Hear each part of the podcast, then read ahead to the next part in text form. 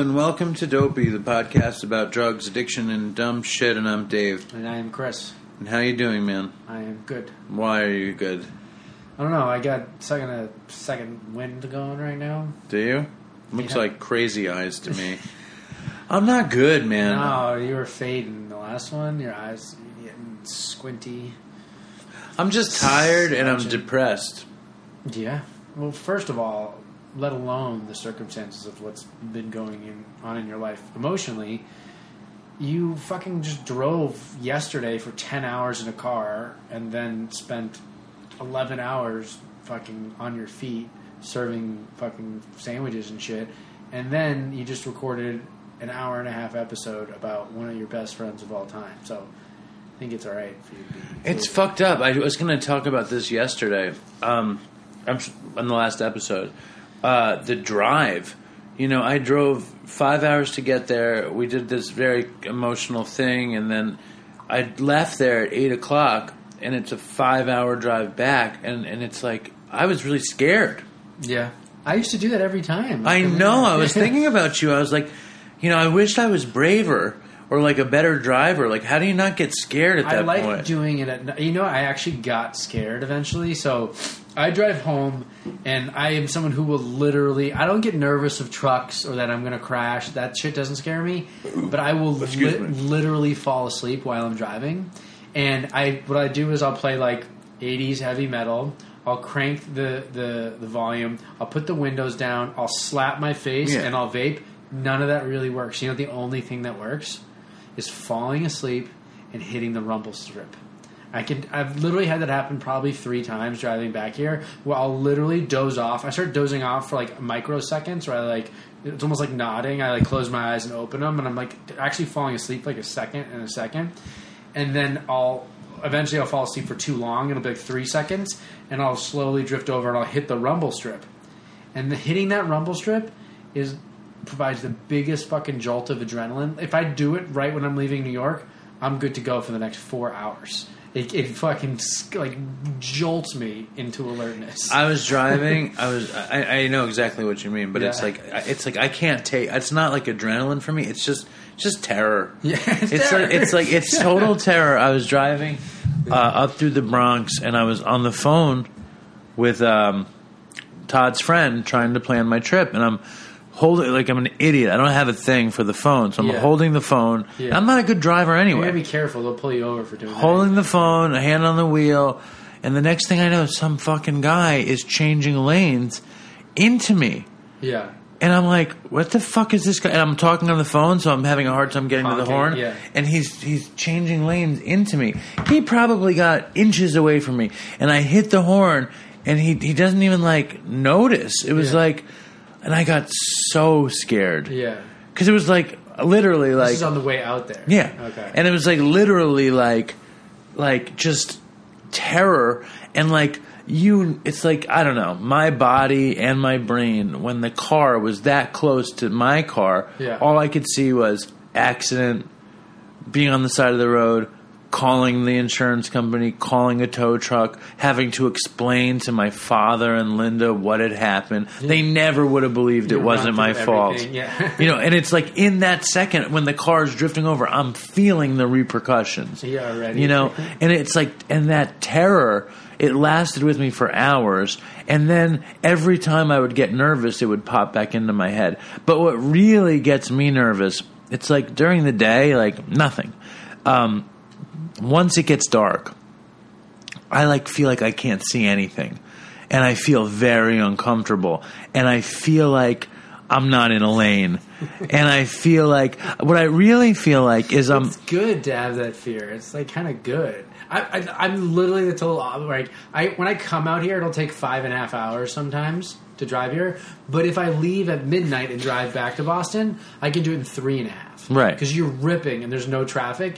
I'm like the total opposite, where I'll be on like I'll be on the highway and stuff, and it'll be fucking dark, and there'll be no other cars, and I'll drive for an hour with my low beams on, and I'll be like, all of a sudden, I'll be like, why am I driving with my low beams? Like I don't even need to have like I can put my high beams on, which is so much safer because if there's like a deer or a fucking wombat or something, you'll see it. If you have your low beams on, you don't see it. You just 70 miles an hour fucking hit it all of a sudden, you know. But I don't even think like that. Do you know what I mean? Like I, I'm like, I, I, and I'm just an idiot. You know what I mean? It's actually better to probably f- have a healthy fear because it's dangerous. It's so uncomfortable though. Yeah. And then I'm coming home and it's also late Yeah. and it was like this very long day and I was Yeah. by myself and I didn't know where I was going. Yeah. And again, I'm not a good driver. I'm not a bad driver at this point because I drive around Long Island all the time, Yeah. but I'm not like a seasoned long distance driver. Well, you just you grew up in New York and you really only started driving more like a year and a half ago. well, yeah, because before that I always drove on drugs. Yeah. Now, the other thing that happens to me is like when, and especially when I was so tired, but when you're getting off the highway uh, onto another highway and you go on those things, you know, like those twisty Yeah. one lane things yeah, yeah. that are really like very curvy and twisty, I feel like I'm playing like a car game. And like I wasn't great at in USA. yeah, or, or, or anything like Yeah. like Afterburner or like any of those games, and I feel like Outrun. Yeah. Outrun is the thing. I always think of Outrun, and um, fucking. I always crash the car Yeah. in those games, and, and and I feel like I'm on these like turnoffs, and I just feel like I'm gonna I'm I'm gonna drift, and then I'm gonna slam into the fucking barricade, Yeah. and it's gonna the sparks are gonna fly off the side. And it's gonna be all crun- crunching on the side, and it doesn't. Ha- and it's like in the video game. That happened every time. Yeah. And in reality, that doesn't happen. Yeah. But I feel like it's going to. And then I drive really slowly. Like when you get off the highway and you're going up those twisty off ramps to the next highway, Yeah. and people are like speeding. I'm like, what the fuck are they doing? I'm like, how do? And I'm like, why am I such a pussy that I'm going so slow? I'm like going We literally- 15. We literally have the polar opposite driving styles. When I go to a rest stop, right in Massachusetts, there's like when you go, um, like the rest stops on the highway. You know, when you get back on the highway, they give you a good like fucking 300 yards. Do you know what I mean? And you're supposed to yield. You know. And I just know I'll just fucking start revving it like while I'm still at the gas pumps and I'll just hit that and I'll be like if I hit it going 75 80 miles an hour I don't even have to worry about oncoming traffic because I'm already going faster than oncoming traffic so I just floor it getting back on the highway See, that's what all my friends were like in school. But that's like suburban, suburban like style. Yeah. You know what I mean? And like, and I and I applaud you. You know, I think I think, and, and I'm a total pussy.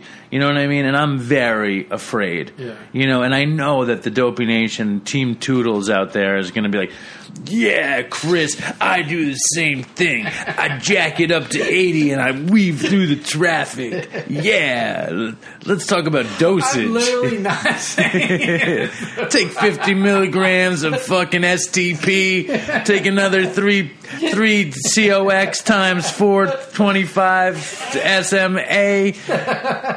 Drink a little Rohypnol. And then I'm cruising. oh man What's Rohypnol? well there's uh, Rufinol which is roofies What's Rohypnol? I'm, I'm assuming you're getting it confused with Rufinol Rohypnol is something. Is it? Rufinol is. I was actually asking Annie about this. I'm like, I top off a little DMT on the side and I crank it to 80 and then I'm flying. fine. They, you know, Kurt Cobain tried to kill himself first with champagne and uh, Rufinol. I didn't. Yeah. Did you ever Failed. see Courtney Love found him? Well, I know the answer to this is no, but have you ever seen the movie Kurt and Courtney?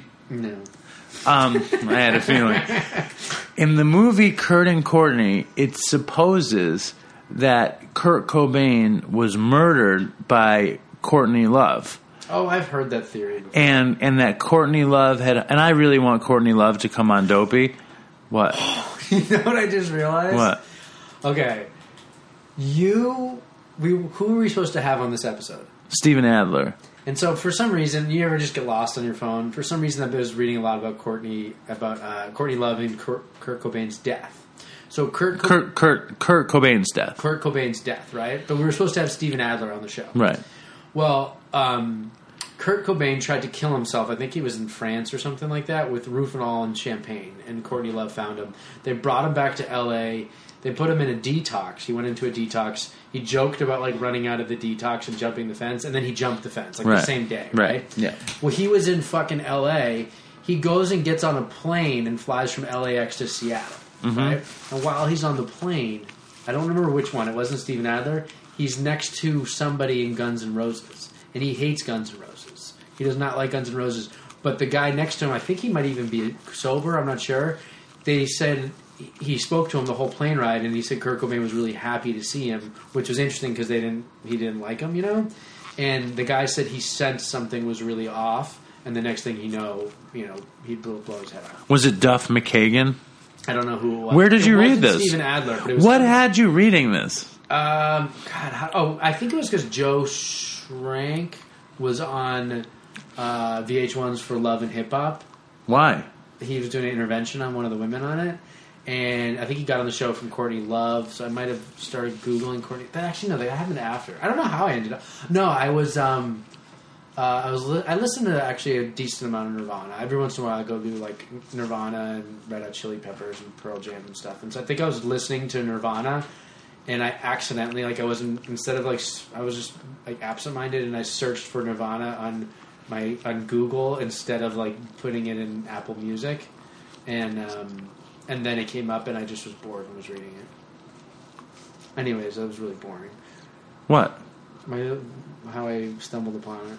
I didn't think that was boring. I think that um, I like hearing about you listening to music, and I like hearing about you reading about music. Yeah. But that movie, it's like I really want Courtney Love to come on Dopey, although she's number one, she's not going to. No, we've tried. I've asked Joe a million times. And number two, if she did, you know, the other thing about Todd is like something that I've said like ten times since he died was that he was he was the guy who was constitutionally incapable of being honest. Do you think Courtney Love is?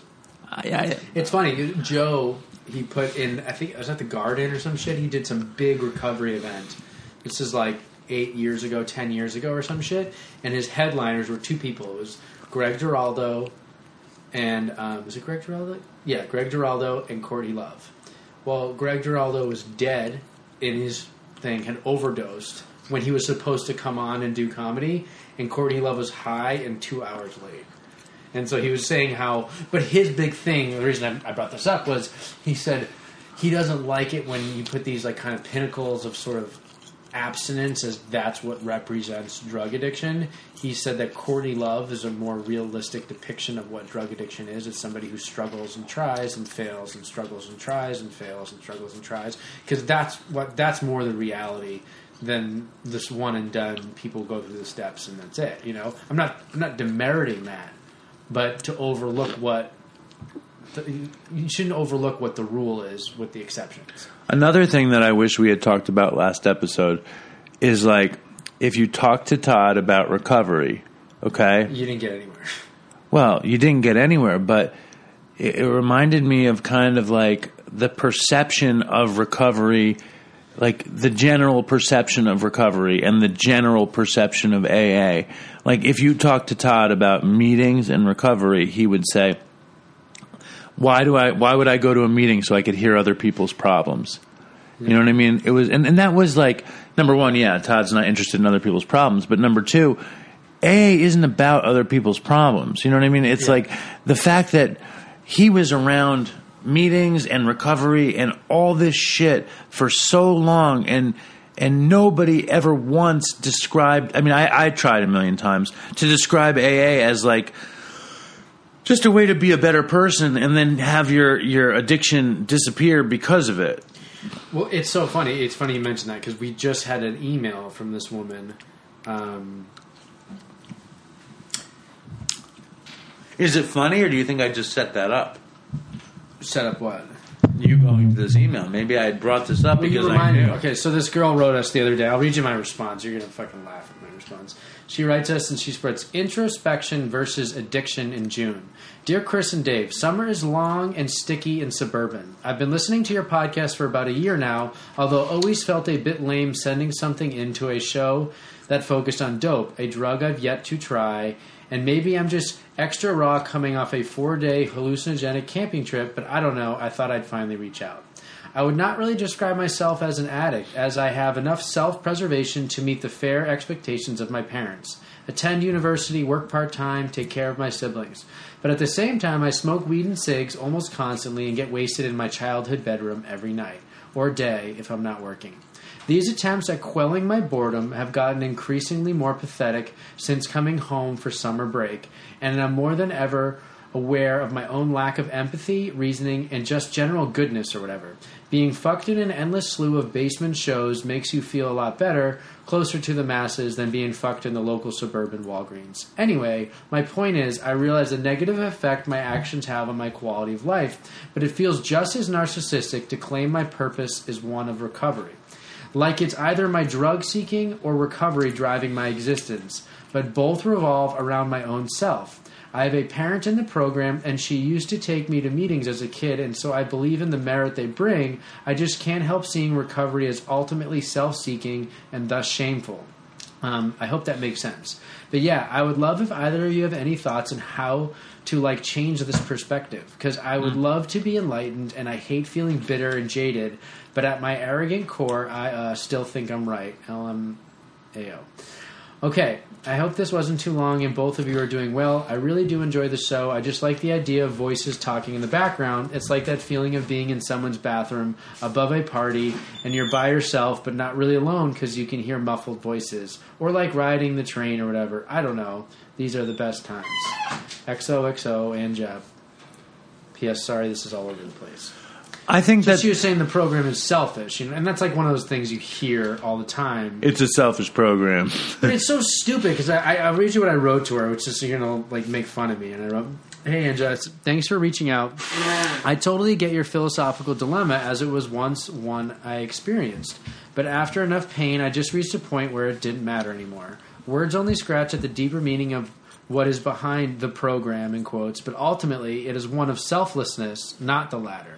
It might feel or seem selfish at certain points, but literally, the work, steps four through nine, deals specifically with our self centeredness, why that keeps us apart, and how it ultimately ruins our lives. Ironically, we must be selfish to get to a place of selflessness, and most of us never get there, myself included.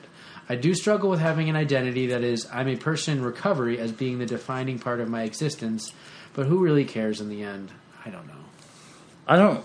I don't see a reason to make fun of that. I think that's a fine email, and I think that I think that one of the, you know, we talk about dopey as a sort of rope a dope, whatever.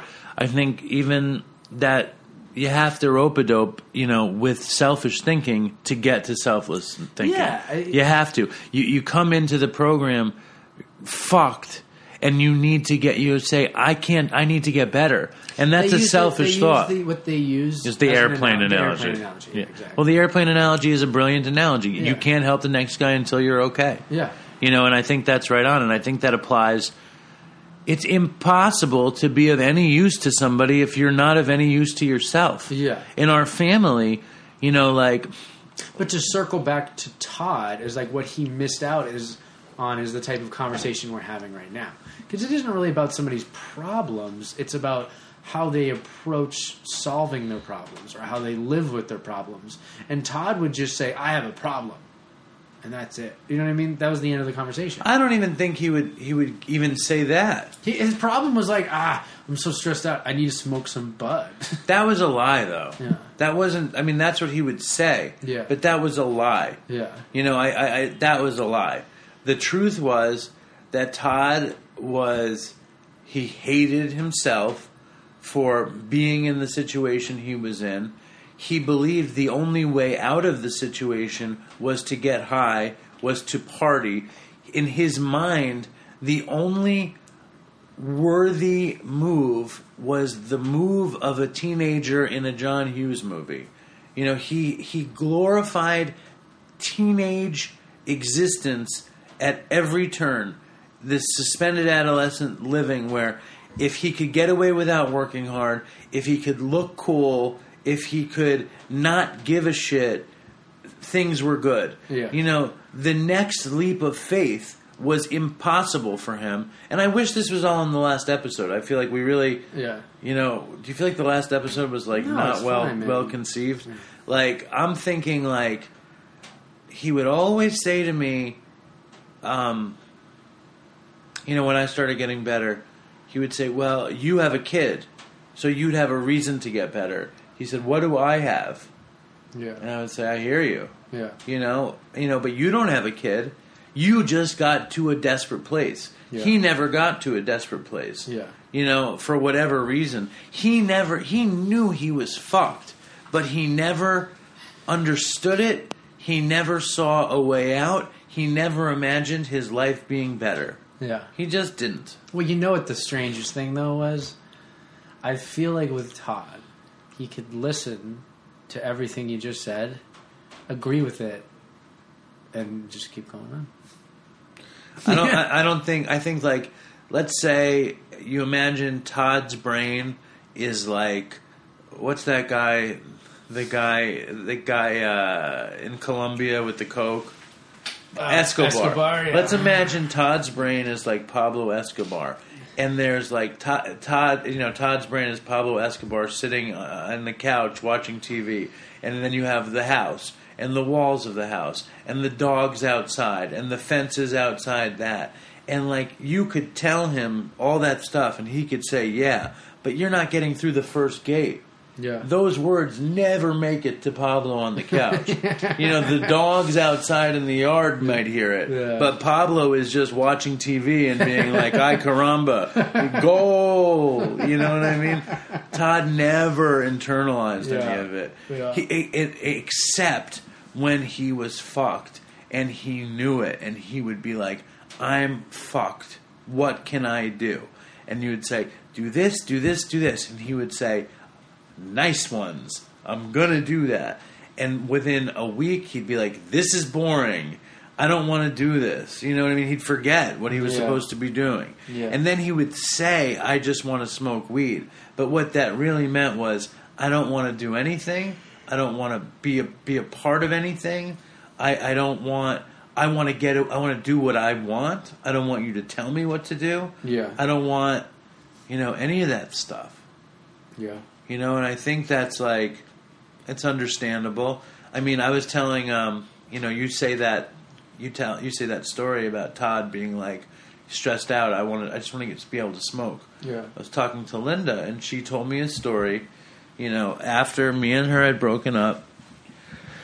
She uh, she was very responsible and she decided she was going to sue me for custody so that there was no question about it, okay? Yeah. And uh, and I was using heroin. Yeah. And uh, I remember I wore this suit and uh, and my Oh, sister this and- actually happened. yeah.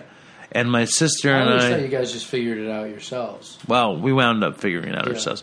But my sister and I drove to Islip Yeah. to the courts, and I was high on heroin. Yeah. And uh, we were about to go before the judge, and I pulled Linda aside, and I and Linda always reminds me of this. Yeah. And I said, "Please, Linda, don't make me stop smoking bud. Please You don't." said? I said, "Please don't take that away from me." Yeah. I said, "I need it. I please." Yeah. don't make it so I can't smoke bud. Yeah. And I know what I was saying. What I was saying was, I don't want to grow up. Yeah. I want to be a kid. I cannot handle the idea of facing life on life's terms. Yeah, and that's what Todd was saying. Yeah. I can't handle. What was Linda's response when you said that? she was like, "You're pathetic." Is that what she said? She said, "She said, I'm sorry, Dave. This is these are the terms." You know, I was like nodding as I was Yeah. begging her to let me smoke bud. Yeah. I was like literally like my eyes were rolling back in my head. Yeah. I was totally wasted on heroin. Yeah, yeah. totally scared. I remember going Yeah. in front of the judge, and we said to the judge that we were going to work everything out, and um, and the judge said, uh, in Linda has the right to hair test you whenever she wants, and if you show that you've been using, you do not have any rights to any overnights. Yeah. And after you've been sober for a year, as proven by a hair test, we will revisit, and you can have uh, two one night every other week, Yeah. or or one. It was one night a week. Yeah. And then I remember I bought the urinator, Yeah. and uh, even though it was a hair doing- test, They were doing pee tests. no, I just bought. I just because I didn't want to stop smoking pot, Yeah. and um, Did they do hair tests? yeah, and I came home, and Todd met me, Yeah. and uh, and and and me and Todd sat on my terrace uh on Grand Street where Yeah. you and Andrew had went to, Yeah, I remember that. and uh, it was a great apartment. and we were sitting there and we were smoking weed, and I said to him, I said, "This is the last time I'm going to smoke pot with you for a long time." yeah. And he said, "Why?" And I said, "Well, because I really want to get custody of my kid. Because I, I really don't want to to be this guy Yeah. and lose the custody of my kid." Yeah. And he said, oh, "I hear you, whatever." And then me and him went to this Chinese restaurant, and we had like a twelve course Chinese meal. Yeah. And then we came back and we smoked some more. And I was just like, and I didn't want to stop smoking, but at the same time, I remember sitting with him and just thinking, I can't live like this. Yeah. You know, because I have this kid and I want to be this guy. Yeah. I don't want to be. I loved every minute of being that guy with Todd. But the second there was uh, an aspiration that I needed to live up to, I couldn't do it anymore. Yeah. You know, and even one step. Yeah, fr- you're basically choosing to sit there and smoke weed over choosing to be with your daughter. you're choosing to sit and smoke weed with your friend over over the ability to be an actual father. Yeah. What I had that year was I had permission to go with my dad to Long Island to be with her. And we did every week, twice a day, twice a week. We'd both we'd drive out there. And my dad had to supervise the visits. Yeah. You know, so the two of us would drive, and that was really good for my relationship with my dad. Yeah. And um, and I remember at some point I wound up relapsing on heroin, and uh, I remember sitting there with Todd and thinking like, I don't want this life. Yeah.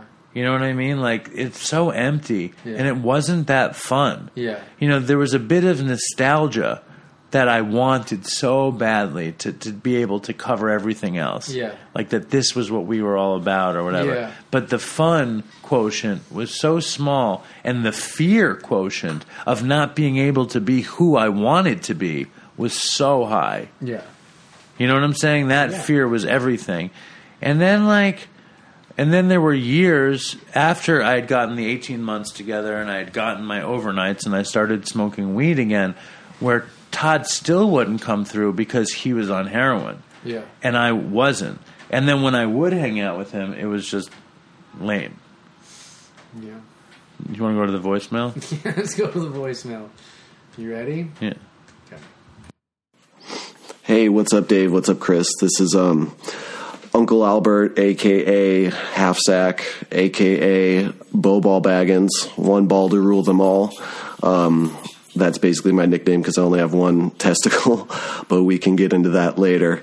Um, you know, I talked to Dave on Facebook a lot, like months and months, and months ago, about you know our Nod Squad podcast and getting animations done, and um, I've been uh, just fuck, dude. So basically, uh, we have a lot of recordings, we have a lot of um, good stories and animations we want to upload, but the thing is, is um, I'm currently on drug court, and I'm sure you kind of know uh, what that program entails, and um, basically, uh, we were thinking about it, and we were kind of too uh, paranoid to upload anything because we're being heavily watched by our counselors in drug court and our probation officer and anything we upload like these stories could like self-incriminate us and cause us to get a violation or a sanction for drug court and probation. So we've been kind of sketched at upload anything at the current moment um, until we get off the program. I have 35 days left in drug court. So and it's like a you know anywhere between a 15 and 18 month program. And that's if you don't fuck up.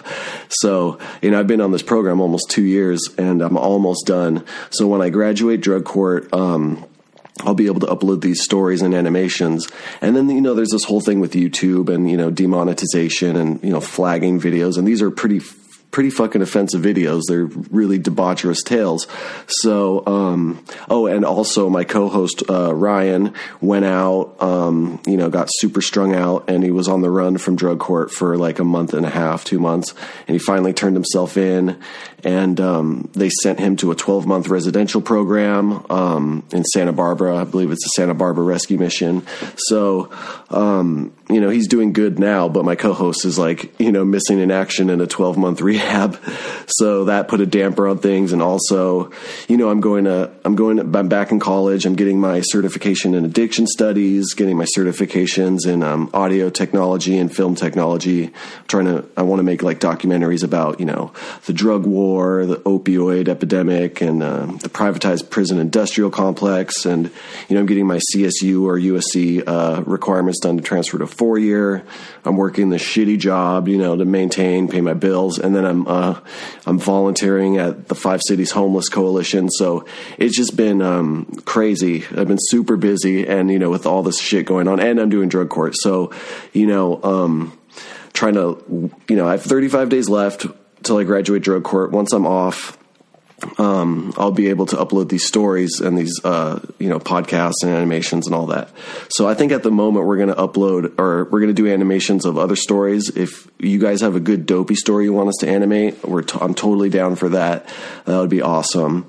Um, so, and uh, I j- oh, you know, one other thing is um, I've been listening to Dopey for a long time. I think you know when you had your first 20 episodes up. I was actually on Prop 36 way back then and was listening to Dopey, trying to get my life straight, you know, struggling. Graduated Prop 36, still listening to Dopey, you know, went out, relapsed hard, um, and then got arrested and then got put on drug court and been listening to Dopey the whole time. So, you know, it's, it's a process. You kind of like got to fall down a few times before you pick yourself up and you know get it right.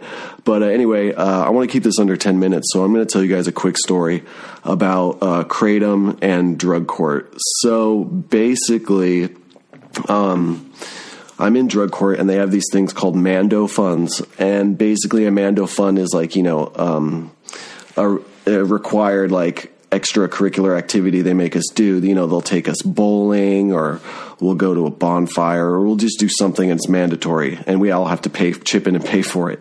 And, you know, there's like 50 people in drug court. No one really wants to go, but you have to go. So this, this uh, particular Mando fun was a place called Boomers. It's um, a miniature golf course. So everyone's got to, you know, be there at like five and we play miniature golf and do go karts or whatever arcades. And um, so I pick up you know two of my buddies in drug court. They don't have a ride. So I pick them up and we're um, we're about to head to uh, to this Mando fun um, and I, I just gotten off work at my the, the job I used to have and uh, I'm you know dating this girl. I'm still you know I, I got arrested and got put on drug court but I'm still dating this girl and she's just completely strung out you know using in front of me all this crazy shit. So I basically taking kratom because um, you know it's helping me not relapse you know? And um, and you, everyone is on kratom in drug court. Like at least half of everybody in drug court's taking kratom because they don't at the time they're not testing for it. And they don't really know anything about it. We're keeping it on the hush you know like don't tell the counselors we're taking kratom because then they're going to shut it down. So anyway i'm getting off work and uh, you know i give my my girlfriend at the time a ride to downtown so she can go score or whatever, and she's just fucked off. And my, you know, my friends in drug court are like, "Wow, dude, you need to drop this chick." And you know, I have codependency issues at the time, so I'm just like, and I'm really bad at breakups. And she's, you know, she's threatening to kill herself and all this shit. So anyway, I get her, you know, drop her off downtown to do whatever she does, and we're on the, we get on the freeway and we head to the Mando Fun. And um, while we're on the freeway, I'm like, fuck, I gotta stop by my house and get some kratom, you know? And everyone's hitting me up like, dude, you got kratom? You got kratom? I'm like the kratom kingpin in fucking drug courts. You know, I buy kilos of kratom online and I'm, you know, drinking it and it, you know, it's helping me maintain and not do uh, heroin. So I stop by my house and I, am getting some kratom. I'm putting it in baggies and you know mixing it up in orange juice. And, and I was like, I'm gonna going to take kratom before I go to this sh- stupid Mando fun. And um, I'm with two friends in drug court. One's name is Billy, who's our animator, and um, one is named Sean, Sean Boofy. Well, we call we nickname him Sean Boofy because uh, boofing is like basically turkey basting. It's the correct term for turkey basting. So we, I don't know what we call them that, but Sean Boofy and I and Billy, we we st- get off the freeway, stop at my house. I get a bunch of kratom, drink some, and Billy's like, "Oh, get me some." So I make Billy a kratom drink, and he drinks some, and we, then we get, hop back on the freeway and head to this um, miniature golf course, Mando Fun or whatever. Anyway, um, we're in deadlock traffic, and we're like, "Fuck, we're gonna be late," you know. This is bullshit, and. Um, in uh, the corner of my eye, look in the side mirror, and a, a, motorcycle just zooms past us, like fast, in between the cars, just boom, and we're like, "Fuck!" And then Billy's like, "Dude, that's Kane," and Kane's the guy who's also in our drug court, and we're like, "Holy shit, dude, he's going way too fast." And then, like two seconds later, another bike, boom, just zooms past us, and we're like, "I'm like, holy shit, that's Scott," and Scott's also in our drug court program and we're like, what the fuck are they racing? Like going crazy fast. And I'm just thinking, wow. And before I can even, you know, think about it, you know, I look in my rearview mirror and there's a cop behind us with his lights on. And at first I thought he was going to pull me over because anytime I see a cop, I obviously think, oh, we're busted, you know. Um, even though kratom's legal, I just I'm always paranoid. So I'm like, fuck, and so I get over and he just goes past us. And then i see more cops and more cops just like trying to catch up and they're trying to catch up to uh, kane and scott who are like i figured out i'm like oh shit they're running from the cops on their motorcycles. And i'm like whoa these fucking idiots dude. And i just see cop after cop just passing us chasing them on the freeway. I look in the the uh, opposite end of the freeway where you know because we're going southbound. I look on the northbound freeway and there's cops going that way trying to catch him. And and i'm like holy shit. So i look down the road and i see these cops chasing our friends in drug court. And um, kane and scott on who are on their motorcycles they get off on this exit and the cops are following them. So we're like our adrenaline's pumping. They're like what the fuck it turns out they were headed to this Mando fun also, but they were racing on their bikes like idiots, and a cop finds them and starts coming after them, and they and they don't pull over, they just start running, and they don't have drugs on them or anything. It's so stupid. What ends up happening is um, Kane and Scott get off on the exit. Um, Kane takes a left and Scott takes a right. And on this exit, it's a, a, back road, and one like heads basically in the same direction we're going, which is southbound, and Scott turns and goes right on northbound, so they end up following Scott. His uh, brakes lock up, and they catch him and arrest him. You know, felony running from the police. I, I, don't know. It's a felony when you run from the cops. Even it could have been a simple traffic ticket, but they fucked up. So anyway, um, uh, Kane takes a left. He goes all the way up further down the road and uh, stops at this gas station. Gets off his, on his off on his bike and and starts walking, running. And he calls his friend and he's like, "Hey, I need you to pick me up." I, I, didn't know this until later, but his friend, my, our friend, picks up Kane and takes him to the Mando Fun. So uh, we get to the Mando Fun. I'm on kratom. Billy's on kratom. I'm fucking passing kratom around to all my other friends, and they're drinking it. And we're trying to play miniature golf, but we're fucked off on kratom. Um, Billy is so fucked up. He's like sick. He's like laying into this grass just like looking high as fuck. And I'm thinking, I'm just like fucking face palming, like, oh my God, dude, we're so busted. I think my, my counselor even saw me hand kratom to another friend of mine in drug court, John. And I'm just like, fuck, this is all bad. So we're, but I'm still high on kratom, just like, oh, whatever, fuck it. Anyways, um, all these cops fucking start coming to boomers. And they're like is corey or, or cheryl our, which is our counselors are they here? And they go up and talk to him and they're looking for fucking I, they picked up scott and i guess uh, you know scott told them i'm on drug court and they're like who is that other guy on the bike? And he's trying not to say and but they're looking for kane because they know he's on drug court too. So Kane arrives later. He calls Corey and is like, "Hey, I'm running late. Um, fucking, you know, my friend was picking me up. My car broke down, or whatever bullshit story he's trying to make up."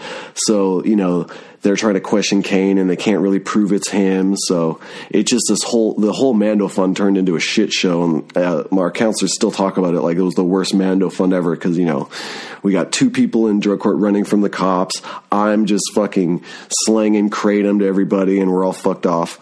It turns out this other girl in drug court who's like this crazy ex tweaker. Uh, we called her ruthless toothless because her two front teeth are missing from smoking meth. She snitches everybody out and they're like they're all on kratom and shit. So uh, after the Mando Fun, um, our counselor, you know, we have a uh, we have like three or four group meetings a week, and he, you know, we're in group, and he's like saying, you know, we're going to start testing for kratom, and uh, you guys better if you anyone who's on kratom better fucking stop. And I was like thinking, everyone's like, no, they can't test for kratom. It turns out there is a drug test for kratom, but it's like hundred and twenty five dollars for one test. So I just stopped taking kratom. I'm like, fuck this. I'm not getting a sanction because sanctions you go to jail. Any little thing in drug court, you miss a group, you're late, you act out, you get a dirty test, you're going to jail for however many days. They don't give a fuck. So you know, they start just catching people, catching people left and right on kratom. Then everyone's just self admitting, which is uh, instead of getting a dirty, that you can self admit, say, yeah, I use drugs. So everyone gets busted except me. I'm the only one they haven't caught, and they want me bad. They want to catch me bad, and they're trying to scare me into self admitting. And I'm like, I wasn't, and you know, I've been passing on my drug tests because I stopped taking kratom. And I'm like, no, dude, I'm not taking kratom. And finally, you know, long story short, I could get into it more, but uh, I start taking kratom again because I'm thinking, dude, they don't have a test for kratom, blah blah blah. Turns out they do, and they test me for kratom, and I pop a dirty for kratom.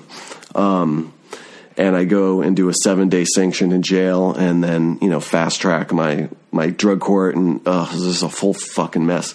And one other funny thing is, uh, my probation officer at the time calls me, and she's like, you know, after I got it dirty, and she's like, hey, I want, I need you to come into the probation office, and I'm like, well, why? And they're like, it's about the results of your last drug test. So I'm thinking, oh, this is not good, you know. And they're like, um, when can you when can you come in? Can you come in at twelve? And I'm like, well, no. I can't come in at 12. I have a meeting at, at the center, and the center is kind of like this local Planned Parenthood. And they're like, well, why, what's wrong? Are you okay? Why do you have an appointment at the center? I'm like, yeah, well, um, I have syphilis, so I need to go get an antibiotic shot to get rid of this, you know, and they're like, okay, okay, we'll take care of that and then come in. Because it turns out my crazy, dirty girlfriend at the time gave me syphilis. so I had to go in, get a shot for syphilis, and then go and see my probation officer, and they put me in cuffs and took me to jail. And then I did seven days. My syphilis is gone, by the way. Uh, so, you know, it's embarrassing, but I don't really give a fuck, you know. And then I did seven days, and then I went back, and now I'm doing good. So that's you know the shortest version of that story I could tell. Um, I, and and funny thing is, everyone stopped taking kratom, but the, after everyone got off kratom, everyone started relapsing because they didn't have that crutch. You know. Um, I relapsed hard, and I have a whole nother other story I want to tell you guys about my my relapse slash overdose Narcan story. And that story, there's actually a picture I took, and it's the dopey hat that Dave sent me, and it's just piles and piles of all these drugs I had. I had like black tar, I had China, what they said was China white. It was definitely fentanyl. I had coke, I had meth, I had Molly, all in these baggies, all around this dopey hat that I took a picture of. So I'll tell that story another time.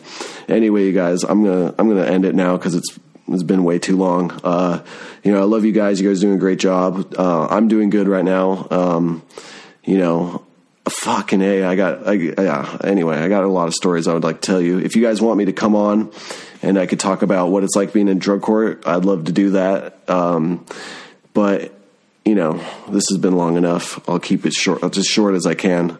Um, but yeah if you guys are struggling out there just remember um, it always gets better it's been I've been doing great, um, being clean, and um, if I'm gonna you know set up all these um, our email and everything, and you know I'll I'm down to reach out to anybody. So, anyways, I love you guys and take care. Uncle Albert, we're so sorry. What's what is that? Uncle Albert. Hunky Albert. They um. I just you know it was long that story. Have you So ever heard the word kratom that many times? Kratom? Isn't he called kratom? No, kratom. He says we call it kratom because we don't know what it is. Or Mando Fun. Mando I fun, think man. Mando Fun. I'm like I feel like everything I do in my life is Mando Fun. Do you really? like this is fun, but like everything else, like in my life with Like your dinners and- with Olya or Mando fun? Dude, I feel like I feel like those two fucking I actually had fun. The the bikers were the ones really having the Mando fun. The cops were like, "We're going to chase you on your bikes, and we're going to call this Mando fun." no, but don't you ever feel like that in your life that you're just like all the things that you just need to show up for? They're all Mando fun. Can I just tell you something about myself? I'm not. I don't. I don't. I don't have that problem. You mean when you go to the baseball game and you're a chaperone? That's not Mando fun.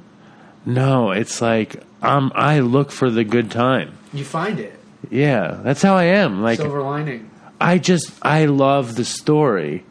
I find there's always like I don't want to go, but I, I A story to tell somebody later. yeah, like I know that it's going to be Everything is material. yeah, yeah. That's how I feel about it. But I also feel like because I had so much time doing zero, it's like when Todd went away, he was so excited to do everything because he didn't do anything for so long. Yeah. So when I'm forced to do something, I just fucking suck it up. No, ma- the question is though, Uncle Albert, does the court call it Mando fun or they call it mandatory fun? I think I think it's the clients probably created. I'm just guessing the term Mando Fun, and then like the counselors probably play along. I think that'd be a great band name. Mando Fun. Yeah. It sounds like some Japanese you know what I think would product. A good band name. I might have said this in Dopey before. Low frustration tolerance. It's not a good band name. LFT. Jesus Christ, that's like the worst band name in the history of I band name. love it. I think it's great. Low for that's not a good band name. Mando Fun is a good band name. Mando Fun's pretty good. Anyways, the voicemail was really long. Um, there were some great highlights in it, but like I also just think it was a voyeuristic glimpse into what drug court's like for people who are listening that aren't familiar with it. It's pretty crazy. I don't remember seeing that picture with the dopey hat and all the drugs. I don't remember seeing that either. I used to hear and been like, "What are we doing?" I used to hear from Uncle Albert all the time, and I loved the idea of that Nod Squad idea, and I love the name. I also just always thought that um, originally I had hoped that Dopey would be uh, an animated show. So, Uncle Albert, if you want an animated Dopey story, like let's do it. But I, I know that like it's very hard to animate anything, and it's going to take you so much time. But we love it. You probably need to tell a story. Um, It needs to be short. needs to be short, fast, Funny. funny. Uh, stick to the story eighty percent of the time. Not too many asides. I would This is a Family Guy. love for um, to do the seizure story animated with Todd. Yeah, I would love that. yeah. Um, but I love to hear from Uncle Albert. The only thing is, we don't want voicemails that long. It's too long. Come It on. was actually. I told you that voicemail was fourteen minutes, but it was actually almost eighteen minutes. really? yeah, I lied to you. Why did you do that? Because that? I knew 14 minutes is about the most that you'll accept. If I say it was 18 minutes, what would you have said? Don't play it. But 14 minutes is like that's like pushing it, or is like maybe. I know you very well. You think so? Yeah. What's- 18 minutes, you would have shut that thing. What's down. my best quality? Your neuroticism? It is. What's my worst quality? Your neuroticism. Thank you. Yeah. All right, here we go. What are we doing? I'm gonna read an email. Uh, which oh, you're doing the new one we Yeah. got. Yeah, we got a very critical email, but it was weird because it was like critical, but it was maybe trying to be constructive. Would you say? I don't know. I'm gonna He read was like it. saying, "I like your show, but I hate everything about it." and I hate you guys. yeah, basically. uh, hey, he doesn't even say hey, Chris and Dave or Dave and Chris. Hey. Hey, I've been listening to Dopey for a couple of months now. I found the podcast while waiting for a bed at a detox downtown. Can you imagine? Can you imagine you're fucking going to detox and you have your phone and you're like, I feel kind of lonely. I'm gonna find me a heroin podcast, and then and then it's like dopey. Oh yeah, that sounds interesting. That's a really cool logo. And then they listen to us telling some dumb fucking story, homophobic What, if story. they search for if you search for heroin, do we we the first thing that shows up I don't know. in the uh, iTunes? Anyways, continue the thing. No, no, no, do it. Heroin. We're number one. Yeah, what happens? we're number one. What does it say? I typed in heroin in the uh, iTunes thing, and we came up first. Heroin podcast. And then there's heroin uncut, say why to drugs, Planet Money, Disgraceland. On mine, we come up number. Holy shit! The best heroin podcast of 2018 from Player FM. Let's see what it is. You know what it isn't? Yeah, but it, that might just be like a like a not a bot, but it might just be like That might not be something that's actually published. They just take your Google search and turn it into like a fucking. It says heroin uncut is a blunt, honest look at the opioid Yeah, crisis. that's- that's Recovering podcast. drug addict Jay Lassiter. He doesn't even do it anymore. He doesn't even do it anymore. and then we're three. Read the fucking thing, all right? All right, back to the letter. Yeah.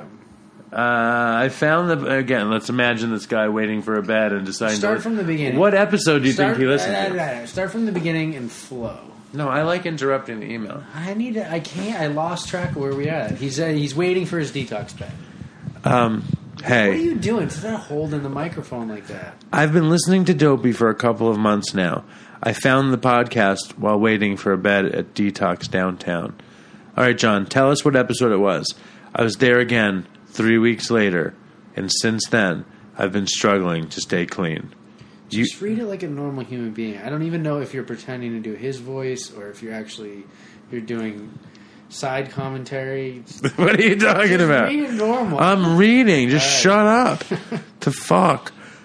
I was there again three weeks later, and since then I've been struggling to stay clean, using a couple of times per week, in with sort of perpetual mild withdrawals. Mm. That's something else Todd was saying when he like when last time he got clean. He was like, "I barely got sick." You know, he every he time proud of it? Every time he would he would clean up, he would be like, "It wasn't that bad at all." He would always say that to me. A couple of things: farts, farts, and burps are disgusting and unprofessional. Dave is right. Kratom or kratom is nothing like Suboxone, except for the fact that it activates opioid receptors. Kratom or kratom is short acting and weaker, while bupe is longer acting and much stronger. Plus, the antagonist. Consider dosing Suboxone during detox. I'm too close? One would have to double or triple the frequency of administration working with something like Kratom. When I lived in Gramercy Park getting bundles delivered daily, Kratom was one of the ways I was able to quit. But it's like, dumbass, once you're quitting with Kratom, you have Kratom. it's like You're on Kratom. it's like my my garden is infected with aphids. So I bought 1500 ladybugs. But now guess what my garden's infested with? Ladybugs. Well, they're all gone. The aphids are still running the show over there. But the point, you understand the point. I don't know about kratom. Do you know anything about kratom? Just continue. You don't even know how to Just pronounce it. Continue the email. The vaporizer is annoying. Plus, how are you kidding yourself that you're clean but sucking on that thing all day? Both of you have idiosyncrasies that come through in the show, and whether annoying or endearing, they make the show what it is. Dave's apathy can be discouraging. The stories are the best. When am I fucking apathetic? Did he call anything specific out about me? that you're farting and burping is disgusting. Do you burp? Don't you? I burped li- um, during, yeah, sometimes. I don't do it loud and proud like you do. So he's worried about my farting, my burping, and my vaping, And my Your apathy. What is? I? When do I? When am I ever give a apathetic? shit. About what? You just don't care about anything. That's the whole point. You're like, what do I not give a shit about? the answer is nothing. Let me ask you this. About what? Let me, let me ask you this though. Seriously, Yeah. just be straight with me for a second. yeah, yeah. I don't think you're. Are you not capable of being straight right now? I am. I'm listening. You're in that mode. no, I'm listening. I'm, When have I literally? When I'm not, I think he's got us confused. I'm never apathetic. You're apathetic. When am I ever apathetic? I always care. you don't care about people's feelings. I think I'm apathetic to just life as a whole. like I don't. I lack a lot of firm opinions on things, but I really need people to like me, and I don't want to hurt their feelings. What do you? What does that have to do with this? I'm You're asking. apathetic about people's feelings. You don't care. You'll trample all over their heart. It's not true. Do you think that's what he's talking about? Probably. Yeah. So you're saying that my my apathy, and you're really talking about you. No, I so you're remember saying. My apathy. Remember what you said about those Canadians and all that stuff. I stand by that stuff. um, You ha- you haven't talked. This guy hates us. I don't know why he doesn't he us. email- I read this and I was like, why is he even emailing? Why do you think I love these emails? This is so like much? your favorite. Yeah. You love this stuff. You haven't talked about detox and withdrawals enough. We're literally. I mean, there's no way he's listened attentively to the whole show. We've probably spent hours upon hours talking about detox and withdrawals. You think so? Yeah, You do? the tennis ball story. I mean, there's so many detox stories. It's true. Yeah. After all, that's the reason addicts stay addicted. Truly, Is why. withdrawal and detox. Oh. After uh, truly, I'm curious. Wait, wait. Is it stay addicted because they're trying to avoid withdrawals and detox? He doesn't. He doesn't explain. makes sense because the the truth is that then you can give anybody, you can get anybody strung out, and then they go to detox and they withdraw and then they don't use again. It's much more than that. That's not what he's saying. What is he saying? He's saying you haven't talked about detox and withdrawals enough. After all, that's the reason addicts stay addicted. Truly, Why? He's saying because because detox is is so painful and withdrawal is so uncomfortable that That's you. not true. Then you don't understand addiction. who me? It's the phenomenon of craving, the, and then well, the phenomenon of craving. fucking, you, you you need to go to detox. You need to go withdraw. Then your blood is clean. You're fine. And what happens? The obsession to use hits. That's what makes addiction. That's what it. That's what it is. What's this fucking guy's name? I'm not I don't even know what he's talking about. Good for you. I like you bashing this reader. Yeah. This writer. Okay, I'm curious what remedies you've encountered, personally and on the street, and about your own experiences. Ever chase the dragon? Is that what he put? What do you think of decri- is your favorite question? Decriminalization. We've been asked that a thousand times. Why do people care? Um, I just don't. That's my apathy. I don't fucking care about it. I support it. I'm pro. Ugh, you're so nobody cares. What have I ever done? What are some weird shit I've done to detox? Nothing. I mean, there's no crowd. I mean, I was on Suboxone for years. I've done a Um, meal. oh, I tried Kava Kava. I try that bullshit sometimes. I did kava kava in the in the rehab community in Delray. I it figure doesn't really do anything. I figured kratom was the same thing, but I guess it's not. no, kratom's an opiate. Kava's more like a benzo. Kava's nothing. It's nothing. Kava's disgusting it's nothing. tea. It's nothing. Uh, I once was Come in, down- I was in Arizona. When I was in Arizona. When I was in California.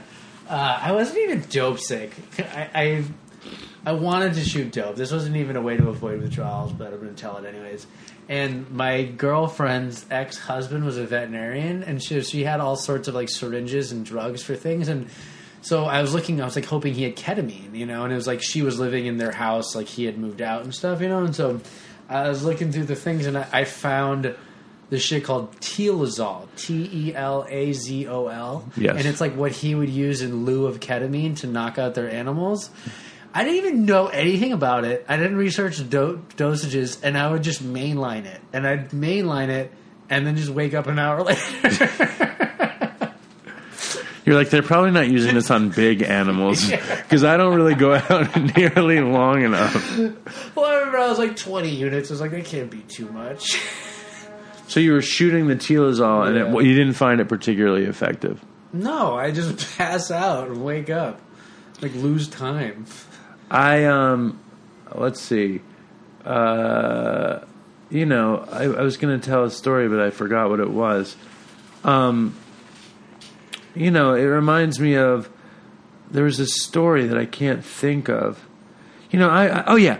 I mean, this is so stupid. This is such a fucking pussy answer, but it's something I always want to talk about, which is like I've I've been in withdrawal like if you add it all up for months. Yeah. You know, I would get in withdrawal all the time. Yeah. And like and I would always do the same thing. Like first I, I would like try to pretend I was like in Trainspotting and I would go out and I would get all the remedies. I'd get ice cream and chocolate and Yeah. pills and weed. Yeah. And like I would be like, first I'm gonna take as many benzos as I can and then I'm gonna smoke what, pot. sleep or something? Yeah, to be relaxed and Yeah. sleep. And then I'm gonna smoke pot and then I'm gonna watch movies and then I'm gonna eat ice cream You're gonna like it. you know, and then like you know, six hours in, I'm like, I'm, f- I'm fucking sick. I'm gonna go get dope. I'd be watching a movie. I'd be like all upset, Yeah. and then and then something would happen in the movie, and I'd be like, "That's it. That's all I can stand, and I can't something stand." emotional? Yeah, yeah. I would get, and I'd be like, I, and I'd be like, "Fine, I'm gonna, I'm just gonna go get dope," and then I would get the dope, and I would be And you like, basically have taken more benzos than you normally Yeah, have, so yeah. you're just getting higher than you yeah, normally would. and, and my and my resolve was totally lowered. Yeah. But then the other thing that I always want to talk about on dopey, and I, I don't think it's particularly profound. Dude, you so- hold on, before you continue. You know how many times in the last year, two years, I've been like, I'm going to start a rigorous diet. I, and I'll be like, and I'll be like, I'm going to do, I'm trying to do the water fast. I'm going to do the water fast. I'm gonna have nothing but water for three days, right? And I'll start it in the morning, and it'll literally be like, I'll have breakfast, and then I'll be like, I'm starting the water fast, right? And it'll literally You're be like, "Let me get a sh- side order of it'll- short it'll stack, it'll- please." It'll I'm- literally be like three hours have passed, and I'll be like, I'm starving. I'll, be, like, if I didn't start the water fast, I wouldn't even be hungry yet. like I'm famished. That's funny. yeah. Anyways, what was the other thing? Well, when I whenever I would get sick, and it's like, also the only way that I could really withdraw myself is I needed to be broke. Yeah. Like I needed to be. You have no way to get it. Yeah, I needed to be totally broke. Yeah. Or like, and I would always try to like sequester myself. I mean, there were other, there were Todd stories where I would go upstate to to lock myself in my parents' house, and then like within like seven hours, I'd call Todd and beg him to drive me home, and I would be Yeah. like bribing him with box sets of CDs Yeah, and stuff. But the the tool, my favorite tool, my favorite tandem tool for for dealing with withdrawal was weed and the shower. The shower, hot. I would get into the shower and I would put on records and I would literally stay in the shower for hours Yeah. when I was sick. Yeah. Like I would be, I'd have the chills and I would feel terrible inside and I would pretend that my shower was like a spa. And I felt I was like, I'm the luckiest guy in the world. I've got this amazing spa in my apartment. And I would get in and I would be like, oh yeah. And I just put on some music and I'd be like, does it get any better than this? And like my dad's shower, it's like the worst shower. It's literally, I've used it. It's horrible. It's like, and there's my poor dad. He doesn't have the spa at home. he lives in the fucking gulag or some shit. It's terrible. Yeah, it's like a trinkle. So I, I think that like then the other thing that I truly believe, it's like if you're on heroin and you're withdrawing, I really recommend going to detox. Yeah, I, I, I just doesn't work. You can get through it, but oh, it's no, like I'm saying people do, but like for me, I had to be like, you know, sent away. And then also this, I can I recall this very well. That it was that story. It was that that story you were referring to, that tennis ball story. Yeah. And I got kicked out of the detox because I had used in the detox while I was you told her yourself. yeah Yeah. while I was blocked on the naloxone. And you just wasted it. Yeah, and uh, and I go home and I'm still sick. Yeah. And I remember I like smoked a shitload of weed, got in the hot shower, and I did it, and I, and I got better. I, I, I think I watched the entire series of Lost. That's Yeah. the other tool is television. Yeah. you know, I think I watched the entire series of Lost, and I think I was clean for like a week, and like the withdrawal was done, and I think the day was June fourth. And I was like, I've gotten this all out of my system. This is years and years Yeah. and years ago, and I've gotten it all out of my system. But I want to, but I'm clean now, so, So I want high use one last time. Yeah, so I, so I, and I, and it was California. They didn't have, you couldn't buy needles in the in the Yeah, it was a pharmacy the and like I had all these kind of old needles and stuff, and I went and I copped at this. Uh, you know, California is funny. It's got all those weird like burger restaurants on the side of the Yeah. road that's a pastrami melt on the Yeah. side and shit. I went to one of those. I met some Mexican guy, sold me some fucking tar, like big piece. You know, it wasn't like little balloons, big Yeah. piece. And I came home and I mixed it up and I cooked it, and I draw it up to the needle and I and I found a vein and I pull back, and the needle was jammed. Ugh. You know, and this is after I hadn't used. This is after I got clean. Yeah. And I, and I and I and I pull a little bit more back, and it's full with blood. It's I- taking it, but it won't go in. Yeah. Yeah. It's taking, but it won't give it it back. back. And I, and I and it's jammed. And I'm like, you motherfucker! I didn't have, And you have to hurry up and use it now. Yeah. It's coagulated. yeah, there, and there's no other needle. Yeah. There's no like place to go. So You can like, sometimes go in and out and in and out if there's a little place. I tried that. I got to the end of the whole thing, and I was just like, motherfucker. So I just said, fuck it, and I bit the whole end of the needle off. I bit the needle and the plastic tip off, ripped it off with my mouth, Yeah. spit it into the thing, and took the fucking bloody dope mix Yeah. and shot it No, up my nose. up nose. Shot it up my nose.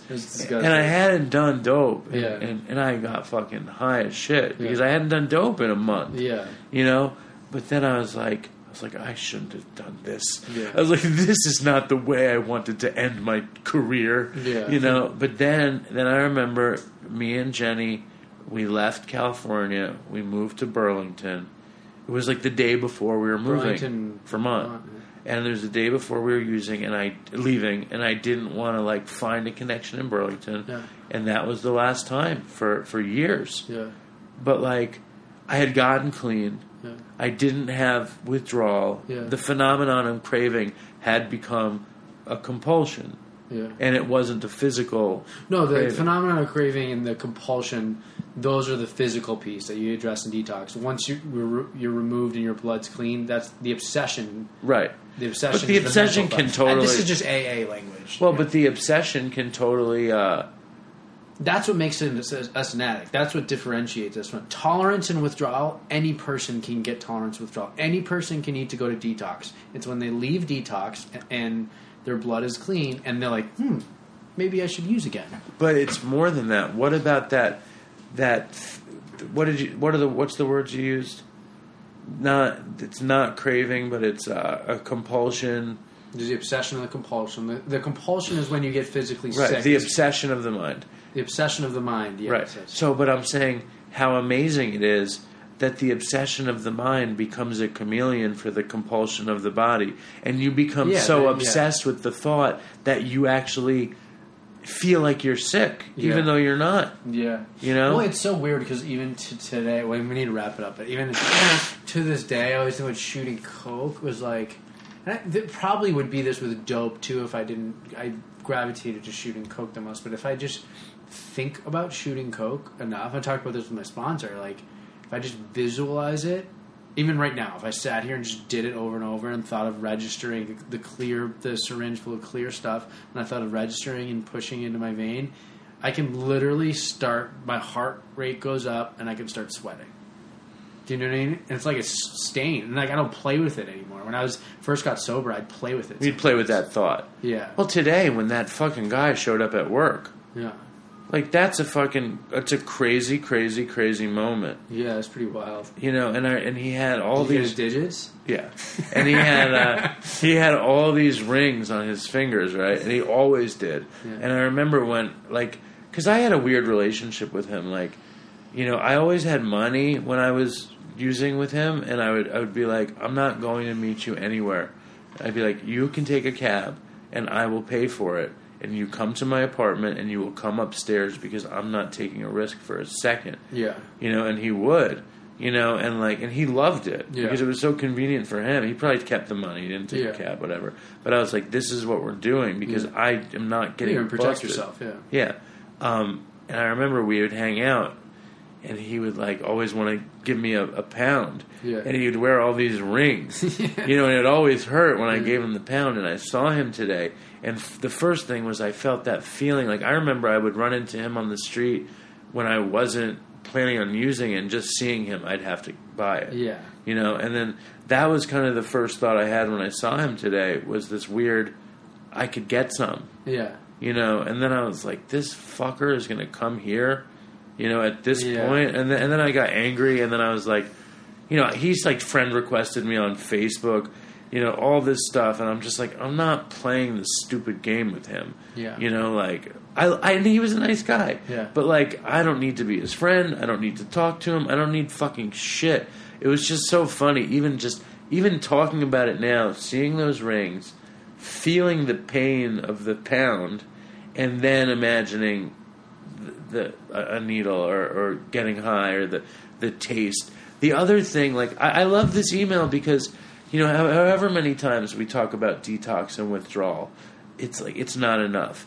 It's like withdrawal is the thing that. I mean, I, I agree with you. I, I think that Withdrawal is the reason people stay on Suboxone and methadone. Dr. Drew is this years. crazy anti-Suboxone guy. He's anti-methadone. He's he's not really as anti-Suboxone. Have you heard his new thing about Suboxone? He's got some long thing. Really? Yeah.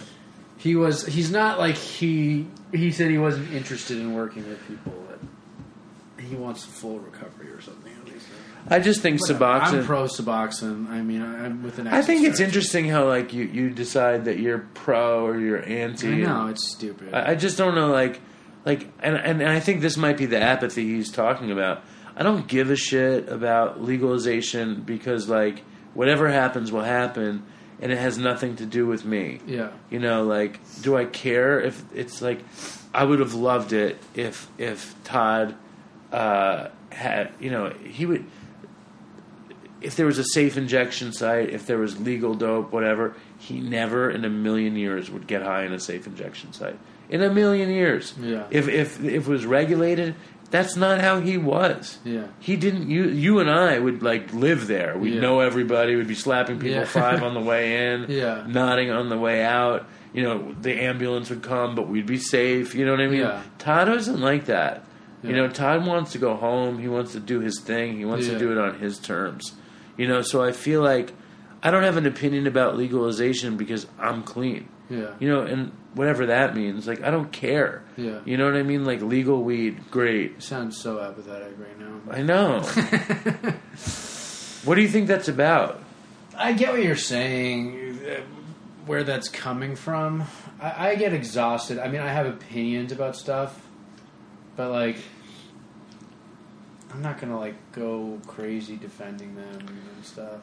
I don't have any opinions about legalization. I think there's reasons why it could be good, and there's reasons why it wouldn't be. Yeah. I, I more support it than don't support it, but I feel for drug addicts. You know what I mean? Like I feel for drug addicts that have to like walk past like the fucking weed spot and like you know like Yeah, July 1st, they're opening their first just uh, legal dispensary in Boston. well there It's you opening go its door, recreational. Recreational. Yeah, I was telling my dad that it wasn't true, but I guess he was right. Yeah, July 1st. It's been legal for like almost a year and a half, two years, but it's just taken a long time for them to open it. Well, then how come why And couldn't all Todd these- why couldn't Todd get the recreational bud up there? July 1st is the first time it's open. Why didn't he just stay? I don't know. But it's it literally hasn't opened yet. So. And then why And, that's in Boston. That's not in, in Western Why Mass. are the reviews so fucked up? I don't know. Read a review and then we got to be done. This is We're the best review I've Read it. ever read. Read it. Hit me with it. You ready? Yep. This review is from JJ Sieg on June 19th. Gives us a five star review, and he says, How can I send a voice memo? How are you supposed to respond to? JJ, record it on your phone and email it to Dopey Seven Podcast. minutes. Make sure that if the sound quality is good, because we won't play it. Literally, if there's a shitty voicemail with the sound quality is good, I'm more apt to play it than if it's like. I just hate it when it's like fucking sounds like they're in a fucking airplane or something. Just try to keep it under seven minutes. Try to please. keep it under seven minutes. Um, drop us a review on iTunes. Like us on Twitter, or follow us on Twitter, or follow us on Instagram, or like us on Facebook, and follow us on Reddit. And uh, what else? We have T-shirts. DopeyPodcast.com. I don't even know if the store is still working. Why don't you guys test it out? Yeah. Buy a tank top I think we forgot pictures. to do a secure socket or something. No, it's fine. it's fine. I'm gonna read. I'm gonna read another review. This is from Fix Madden, May 23rd, 2018. Love the show. Stay strong. That's a good one. I'm gonna read another one. Did you? I told you what happened with the store, right? No, Dude, uh, with the with the website. no. So remember how we were like contributing stories in the beginning, like whatever Yeah. when we started like two years ago. Well, I wrote a story. No, I know this story. I wrote a story. You've told this story on the show. Oh, okay. Tell what I want you to do. I don't want you to get. I don't want to stop yet. Yeah. I want you to read that Reddit thread. Oh, you have to read it. Okay, give it to me. I'll open it up. Well, where are we at? We're done. Where are we at? an hour and fifteen minutes. All right. Theo Von You have to set it up between the different voices. So say this person, this person. Theo Von as a guest. This is from Dopey This is on Reddit, Superfan, yeah. Souls of Dead Animals. Hey guys, reach out to Theo Von. He's been sober, I think, a couple of years and would be a great guest, and I can see him actually doing it. Then Fuckavon says Theo Von would be amazing on the podcast. The dopey guys also could get in touch with Joe Rogan. That'd be awesome. Then Souls of Dead Animals, who started this thread, by the way, says, I swear that is the most out of touch thing I've ever seen since that idiot suggested they could get a phoner with Artie from prison. And then Fuckavon writes back, Oh, get off your high horse, asshole. And then Souls of Dead Animals says, I don't fucking ride horses, dickhead. You suggested one of the busiest, most famous people in entertainment. They have a better chance of getting Trump than Rogan. Then Fuckavon says, untrue. They've had Paul Gilmartin on, who has way more subscribers than Dave and Chris. Dr. Drew, who's busy as fuck. It would be at least worth the try to get Rogan, especially if they get Theo Von, who, by the way, is Rogan's friend. Do you even put any thought before you make comments, or do you just get mad and lash out? Then Souls of Dead Animals responds, You're still just so wrong. Paul Gilmartin is a nobody. That doesn't mean shit that he did it. Dr. Drew is the biggest whore there is. he does every podcast. The only reason they got him is the backstory with Chris and because Bob Forrest is so accessible. Theo is accessible and is into helping people, and he still won't ever do the podcast, and it probably won't ever pass his radar. Also, Theo would never even tell Joe about the podcast if he did do it. Joe's good friends talk about how they are afraid to ask him to do their shows because he would even tell them no. I'm telling you, I wouldn't have gotten annoyed if you said anyone other than Joe. I'm too drunk to keep typing this message, but fuck you, dude. Do not like you. hey man, you're right. This is Fuckavon. Hey man, you're right. I was in the wrong. I'm just a big fan of the Joe Rogan experience, and I was hoping they could get him on the show because I really like Dopey, and I wanted to get better. I shouldn't have been an asshole, and I'm sorry. Souls of Dead Animals writes, haha, no, I'm sorry. I'm a miserable person. We both want the same. I'm embarrassed and remembered I'm talking to a person. I love how it's like you're the biggest, stupidest fuckface. I absolutely fucking hate you. You're a the worst fucking idiot. I'm sorry. You seem like a good person. We want the same things. Well, I think that's really Dopey's effect on the Dopey Nation. It's like after everything is said and done, we bring people together. And like, dude, let me just say this: that fucking email seemed like they didn't really like us that much. You know, they didn't like. They found me to be It took a apathetic, long time to write it. which I found that maybe I, I actually am kind of apathetic. But I figure, you know, I'm, I'm very passionate about things that are important. I just don't think legalization, in my opinion, is important. Anyway, this John though, I, I just found. And by the way, Chris, have you ever chased the dra- chased the dragon? I did. Uh, w- the very beginning, one of the first few times I did heroin, uh, I s- smoked it. How could they think I chasing the sniffed it. dragon is a good idea? Yeah, chasing the dragon is just getting high, though. Like, what is it, what does he mean? It's not like a tactic to ward off withdrawals. It's just getting high. It's smoking heroin. I know, but I just can't even like. I've never had a more wasteful process of getting high than chasing Oh yeah, dragon. yeah, yeah, super. But I remember chasing it, and I, this guy did it for me, and I'd already shot dope, but somebody had shot me up, um, and I was drunk, and I got really fucking high. That's the end of the story. When I when Todd, But yeah, that, that was like one of the only times I chased it. I sniffed a lot of dope when I was like 15. I sniffed a ton of dope with Todd, and and when Todd lived in Venice Beach, uh, and he wasn't on dope, I went out there in withdrawal. I, I flew to Los Angeles to visit him in withdrawal. And then I tracked down dope. Remember the Del Taco Breakfast Club story? Yeah, yeah, yeah. Tracked down the dope. Went back to his house. It was tar, and I was like, "Yo, man, let's chase the dragon." B. Yeah. And he was like, "Oh yeah." So we got the aluminum, Tinfoil, We got the yeah. tin foil, and we made the tin foil pipe. And I'm like burning it, and it's like you know the whole thing, and it's sliding down the thing, and the sm- and I'm getting some, and I'm losing. I'm watching all this smoke that I'm not getting. Yeah. And I'm like, what? I'm just like, this is, what's happening? I was like, how could this happen? And then I'd be like trying to get to, to smoke the, the, the, the, the line of the tar. And it's and, and it was, ruined. yeah, I'd be like, this is the, the worst method. Yeah. Because it's like, I mean, the best method, and this is not good, you know, information. Well, no, if you're too scared to shoot dope, the Afrin bottle. the Afrin bottle. Yeah. It's just, you get every, every, every little bit. All right, let's wrap this shit up, man. But even better, gotta take some Benadryl. Even sleep. I'm better- sleeping on your couch. even you're sleeping on my night. dad's couch. I'm Yeah. sleeping on the air mattress. Yeah.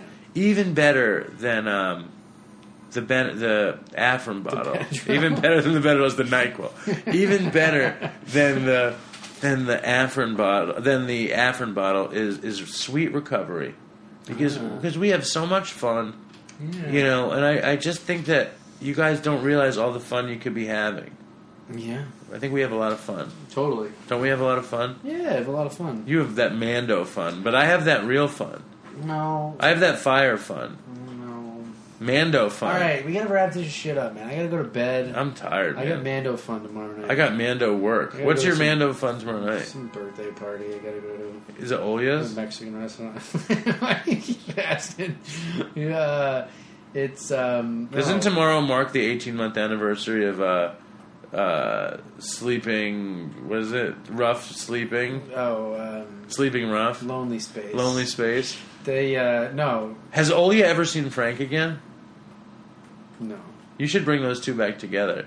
I can I see Olia seen- dating seen- Frank. I haven't seen fucking Frank. well, I don't live in the I don't live in that area anymore. I moved, you should go see and I avoided him. I fucking avoided him like the plague. You know what you should do? year. You should get a flash drive and like put something else on it and go track him down. Like I got it for you. Yeah. or just like upload it to YouTube, and it'll be like a minute of him talking, and then it'll just start like glitching out. Stay strong, my brothers and sisters in and out of recovery. And if you're uh, if you're sober, stay that way. And if you're not, give it a shot. You fucking pussies. You gotta tell the Ishmael story next time. I just want to say this: that drug addicts who don't get sober are fucking pussies. I said it. Okay. Especially you, John Roberts. Who's John Roberts? He's the guy who said I was apathetic. Look at you with the sunglasses. Let's see. Are they prescription? What is that? Benadryl. And what else? You want one? Yeah. Um, they're not prescription. All right, stay strong, Dopey Nation, and toodle. I'm, uh, I'm gonna take pills now. I wanna take a walk around the world. I wonder would it do me any good? Until I get some money in my pocket, then I guess I'll just have to walk around my neighborhood. But I wanna be good so bad. Wanna be so good, so bad, so bad. I wanna be good so bad. Bad desire's all I ever had. Wanna take a ride up in the sky. Watch this aeroplane just pass me by. And I wanna see a Lear jetliner take a dive. Just to show all of these people what it means to be alive. But I wanna be good so bad. Wanna be so good, so bad, so bad. I wanna be good so bad. Bad desire's all I ever had. And my shadow's getting smaller and smaller. And it's time to where I stand. Shadow's getting smaller and smaller. And it's time to where I stand. And I wonder would they pay it any mind when I leave this busted city far behind. I'll take the high road, however far it winds, because peace and love are very, very, very hard to find. And I wanna be good so bad. Wanna be good so bad, so bad. I wanna be good so bad. Bad desires all I ever had. Damn it, all these suckers make me mad. And it's all I ever had it's all I ever had. And these suckers make me mad, and I want to call my dad, and it's all I ever had, and it's all I ever had, and it's all I ever had, and it's all I ever had. And these suckers make me mad, and it's all I ever had, and I want to call my dad, and it's all I ever had, and it's all I ever had, and it's all I ever had.